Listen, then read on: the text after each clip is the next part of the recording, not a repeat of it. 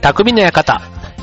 川崎匠です。調和表 .com の協力でオンエアしております。はい、えっ、と、先日ね、えっ、と、行楽の秋ということで、台湾旅行に2泊3日で男6人で行ってきたんですけども、これね、あの、会社の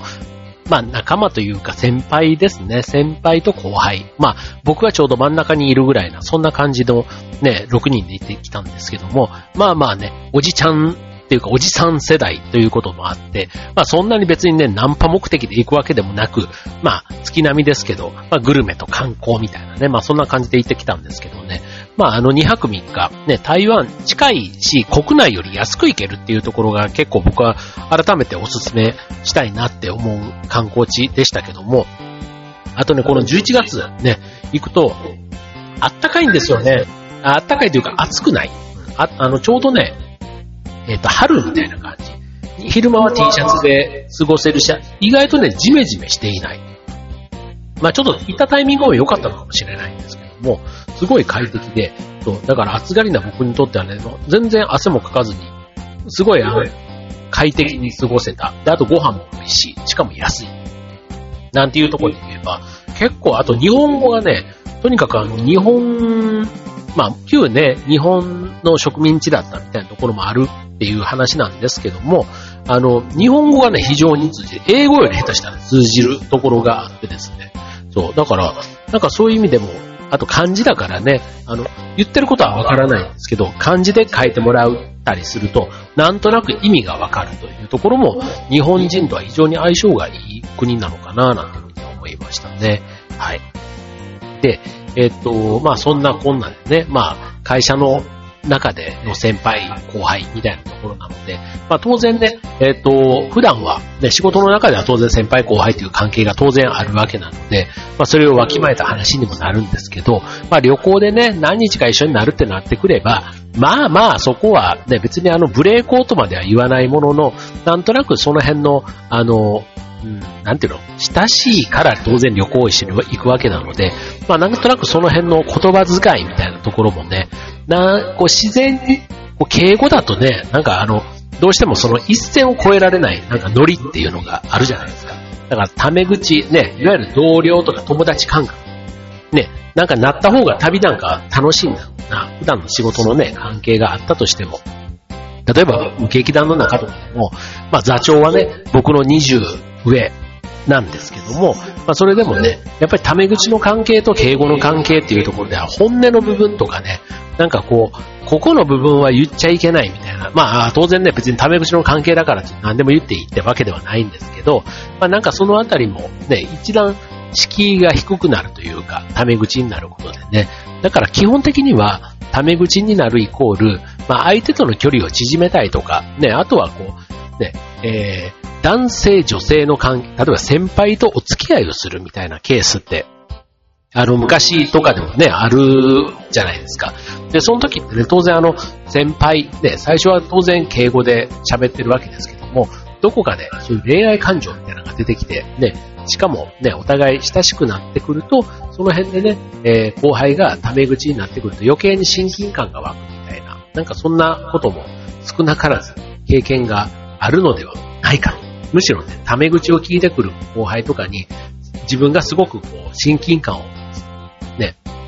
湧くようになるなるみたいなところは結構タメ口の効果ではあるのかななんていうふうに思いますよね。まあ、あとあれ、えっと、外国だとね、結構あの、ファーストネームで呼ぶから、まあ、日本みたいにね、さん付けみたいなものとかにはあんまりない。まあ当然あのミスターとかね、そういったことを、えー、丁寧語というかね、プリーズなんとかみたいないうことはもちろんありますけども、まあ命令形にならないね。でもなんか丁寧語っていうことであって、敬語っていう概念があんまりなんかね、外国ではないっていうところじゃないですか。だから、日本人だからこそ、この敬語とタメ口の使い分けみたいなところはちょっと微妙なところなんですけどね。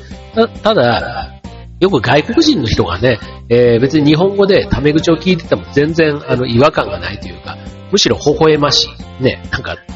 敬語が喋れなくて当たり前みたいな感じがあったり、あとはアニメとかでもね、動物が喋ってたりとか、ね、えー、するときに、なんか動物がタメ口で喋ってても全然なんか、そっかっていうふうに、ね、あの、思うじゃないですか。だからなんかその、タメ口も、えー、言う人、言い方、タイミング、なんかそのあたりが結構ね、えー、使いこなせるにはいいのかな。別に、あの、わざわざね、目上の人にタメ口で喋る必要ないじゃないかっていうふうに思う人もいるかもしれませんし、あとはね、態度とかね、立場も考えたら急には変えられないよとかね、あとは逆にそんなチャレンジをして、今の関係が壊れたらどうするんだ、なんていう不安を感じる方、だから一歩踏み出せないというふうに感じる方、いらっしゃるかもしれませんけども、ただ、えっ、ー、と、それをね、一歩踏み込んだ時、うまくいった時はね、より相手との関係が親密になったりすることができるっていうのも一つ効果だというふうに考えるといいのかもしれませんね。はい。なので、えっ、ー、と、今日は、そのタメ口を、ね、うまく、これあの、ちょっと進化したコミュニケーションというふうに思っていただくといいかもしれません。ね。えっ、ー、と、すべてのね、え目上の人、あとまあ男女関係なく、ね、えー、使えるコミュニケーションスキルということで、まあ、タメ口を聞くことで余計に好かれたり、ね、えー、あとは上司や先輩とも付き合う、ね、お付き合いすることができたり、あとは、あの、成功してる人、ね、もう名前が売れたすごい人、どうしてもね、おーすごいっていう風に言われてる人と喋るときってこっちもね、構えて敬語になりがちですけども、そういう人とね、友達になる、タメ口関係になると、その人の持ってる力とか、ね、ノウハウとかを引き出すのに、やっぱり敬語でインタビューみたいにしちゃうよりはっていうところがあるので、そんなところもメリットとしてあるということなので、まあその進化したコミュニケーションスキルということで、まあちょっと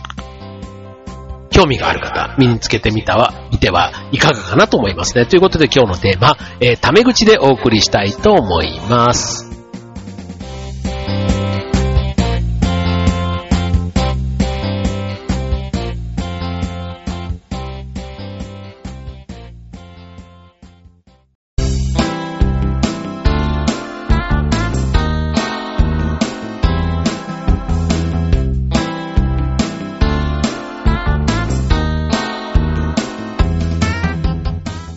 はい。ということで、今週のテーマは、タメ口ということで。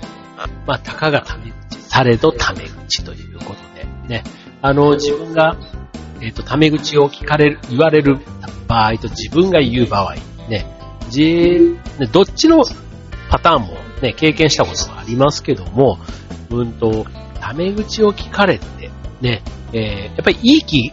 いい気分になるときと、なんだこいつって思うときの、やっぱ2パターンこれは自分が言った時も、その、ね、自分がタメ口で上の人に言った時に、お、こいつ可愛いなってさっき言ったね、こう、あの、可愛がってもらえるパターンと、なんだこいつの、誰々しいなって思われるパターン、どっちもあるんじゃないかななんて思いますので、えっと、まあ、相手にもよりますし、そういうことをやるときにはね、いきなりちょっと振り切っていかないことって大事かななんて思いますね。最近あの、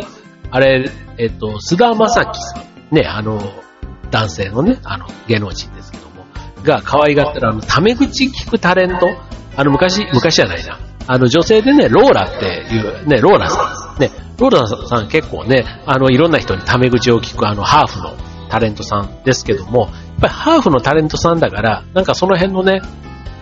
ちょっとぎこちない日本語みたいなところが、あの、タメ口に混ざってても、あんまりこう、それでね、責められることはないみたいなのがあるように、今回出てきたその男性のね、16歳と言ってたかな、なんとかくん、ちょっと名前出てこないですけども、ね、やっぱりなんかちょっと、そういったところで、少し、あの、飛び抜けてる。明らかに年下なんだけど、タメ口で喋ってきた時に、なんか一目置いちゃうみたいな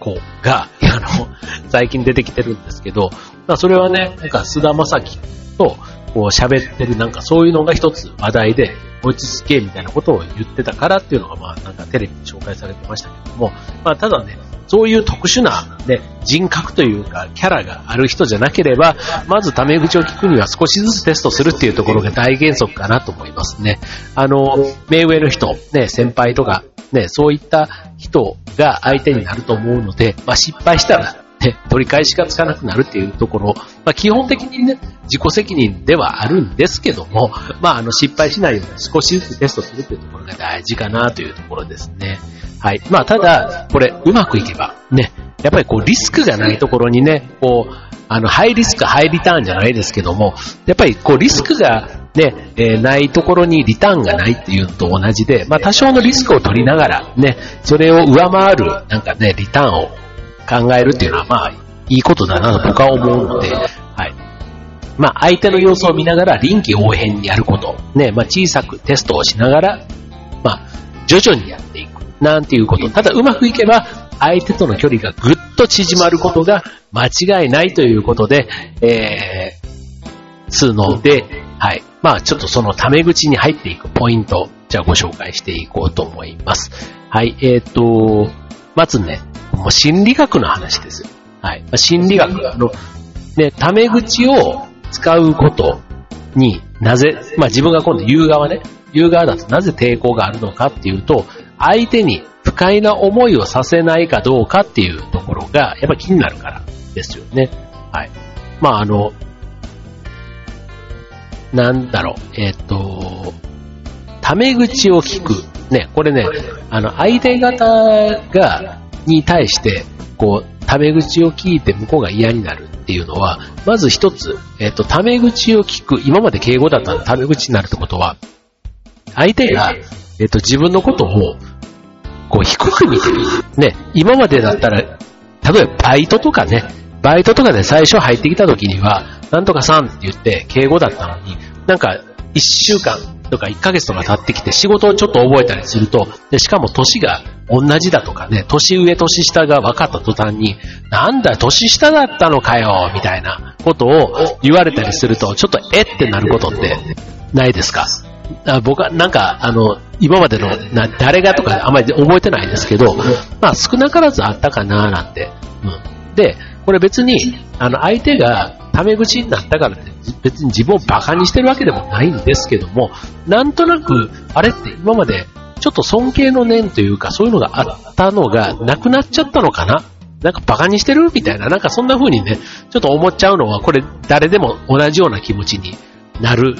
ようなんですよね。はい。なので、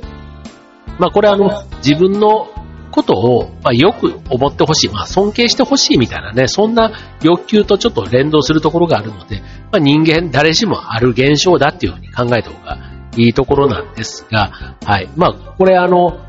まあ、そのあたりをね、うまくちょっと、あの、イメージしてやらないと、あの、相手からは、なんか急に慣れ慣れしくなってきたね、とかさ、あとなんか、あの、それ以外のことにもね、いろいろこう、なんか、ケチをつける。要は自分の、その、尊厳というか、軽視されないようにする、なんか防御というかな。なんかそういうのの反動で、逆にそこ失敗しちゃうと、そんな風に目上の人からは言われちゃう可能性があるということなので、はい。まあ、敬語の使い方、タイミング間違えると、ちょっとそんな話に陰で言われたりするようになるというところなんですよね。はい。まあ、あの、えっと、タメ口でね、えー、いいよなんて言ってくれる先輩、たまにいます。ただ、言った途端に軽減そうな、ね、顔をされたなんていうのも、やっぱりあの自分が軽視されたように感じてしまったというところが、やっぱりこう、ちょっとアプローチの仕方としては、問題があったということですね。だから、えっと、結論としては、タメ口でもいいけど、俺のこと軽く見んなよっていうところが裏にあるというところ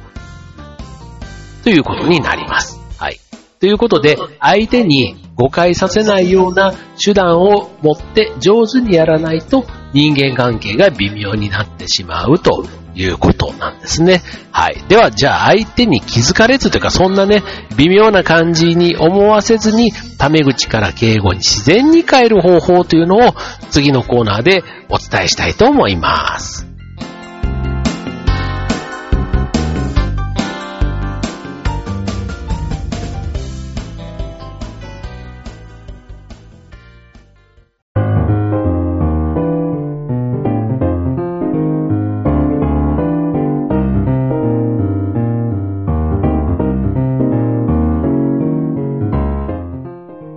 ということで、えー、じゃあ最初、ね、えー、じゃあどんな風に、そのね、えある日突然タメ口を使うときにね、どういう最初にタメ口を使えばいいのかというとこなんですが、まず、えー、大事なポイント。ね、これ一つ、まあ一つというか、これがもう全てかもしれませんけども、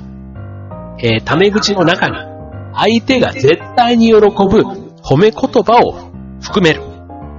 ということなんですね。はい。えっ、ー、と、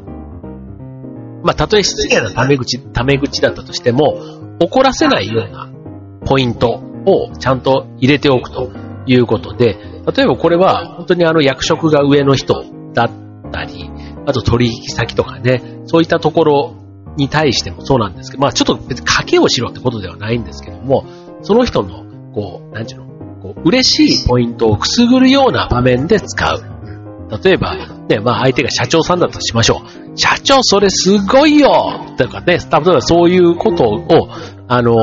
お世辞じゃなくて言える。ね、なんか、だからそういった感じで、ね、いくつも年が離れた人間が素晴らしいですねっていうことよりは、なんかちょっと自分の子供かの、子供が言うような感じ、ね、その人たちも結構自分の年に近い子供だったり、ね、いとことかがいたりすると、別にあの年下から敬語で以外のタメ口を聞かれることに全くて、なんか、あの、初めてって話ではない人って意外と多いと思うんですよね。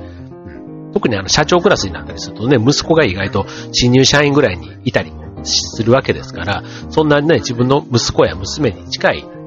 えー、自分の部下になる人が、ちょっとね、なんかそういう瞬間があった時に、まあ、当然ね、その周りにいる課長とか部長とかの方がヒヤヒヤする可能性はもちろんあるわけですけども、そのあたりを、まあ、うまくね、あの、社長が結局器が大きい人っていう風になるのか、ね、それを、タメ口を使った人のコミュニケーションスキルが高いっていう風に周りがね、一目置くことになるのか、この辺はね、ちょっとあの、使い方次第っていうところはあるかもしれませんけども、はい。まずね、言うときに褒め言葉を混ぜるということなんですね。はい。えっ、ー、と、まあ、褒めため口って言った方がいいのかな。うん。褒めため口。別にあの、お世辞とね、くれぐれも言いますけど、お世辞ではないというところです。だから本気で、あの、まあ、絶対に相手が喜ぶね、ポイントを抑えながら、えー、少しずつ、ね、この、ステータスレベルっていうのかな、目線を合わせていく、ああの、常に、敬語だとね、やっぱ上下の関係が明確で、こう、ね、こう見上げる存在みたいな感じのイメージってあるじゃないですか。だから、まあ、タメ口って基本的にはね、ハードルを下げる行為かなと思うので、このハードルを下げるためには、このね、えー、喜ばせワードみたいなところを混ぜていくというのが大事ですね。あともう一つ、ね、このハードルを下げるのには、驚き言葉っていうのを、あの、入れる。例えば、マジかみたいなところも。これだとね、意外とあの、タメ口感が意外とない。本人の自分の驚きの言葉をこう発してるだけなので、こう相手に対して別に直接的にね、A さんマジかみたいなね、その A 先輩マジかっていうことなんですけど、ただ、なんとなくあの自分に向けて言っているマジかのようにも聞こえたりするので、なんとなくそういう場面でちょっと発してみると、意外とあの言葉としてその場に馴染んでいくっていうのかな。だから、えっと、相手がすごいこう上下関係に厳しい世界で生きてきたような人だったりすると、マジかみたいなことですらも、ちょっとあの、反応する。なんだこの場でマジかじゃねえだろみたいなことを言われる可能性があるので、まあちょっとね、そういう場合には、こういう、あの、驚き言葉、ね、さっきみたいな褒め言葉よりは、褒め言葉の中では、ああ、すげえ、それいいっすね、みたいなことを言う、いいっすね、もう、いいね、じゃないけどね、なんかそういった褒め言葉じゃなくて驚き言葉の部分がまださらにハードルが低いというか、やりやすい、えー、タメ口のきっかけ、入り口かな、なんて思いますね。はい。まああの、目上の人に対して、えー、っと、特に男性、目上の男性から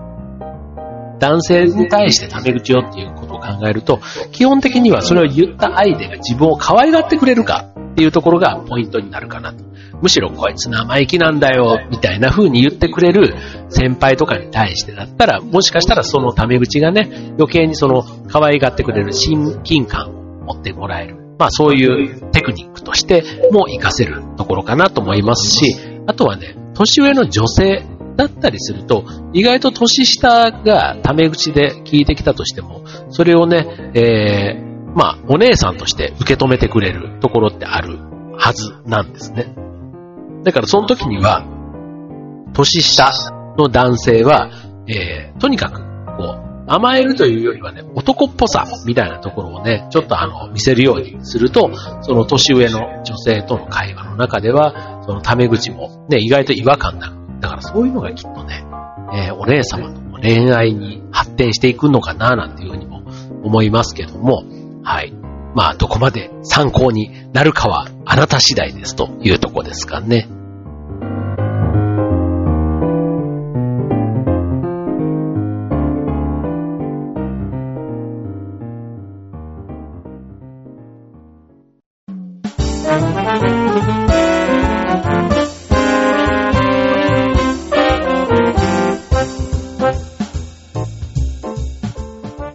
はい。ということで、えー、今日のテーマは、ちょっとレベルの高いコミュニケーションスキル、タメ口コミュニケーションの話をお伝えしました。ね。えっ、ー、と、改めてもう一回ね、えっ、ー、と、今日話した、ね、その、タメ口のテクニックですけども、えっ、と、もうベースにあるのは、相手に対して、ね、まず、敬意、ね、尊敬の気持ちはもちろんあるわけです。敬語、ただ、敬語をさらに超えて、あなたともっと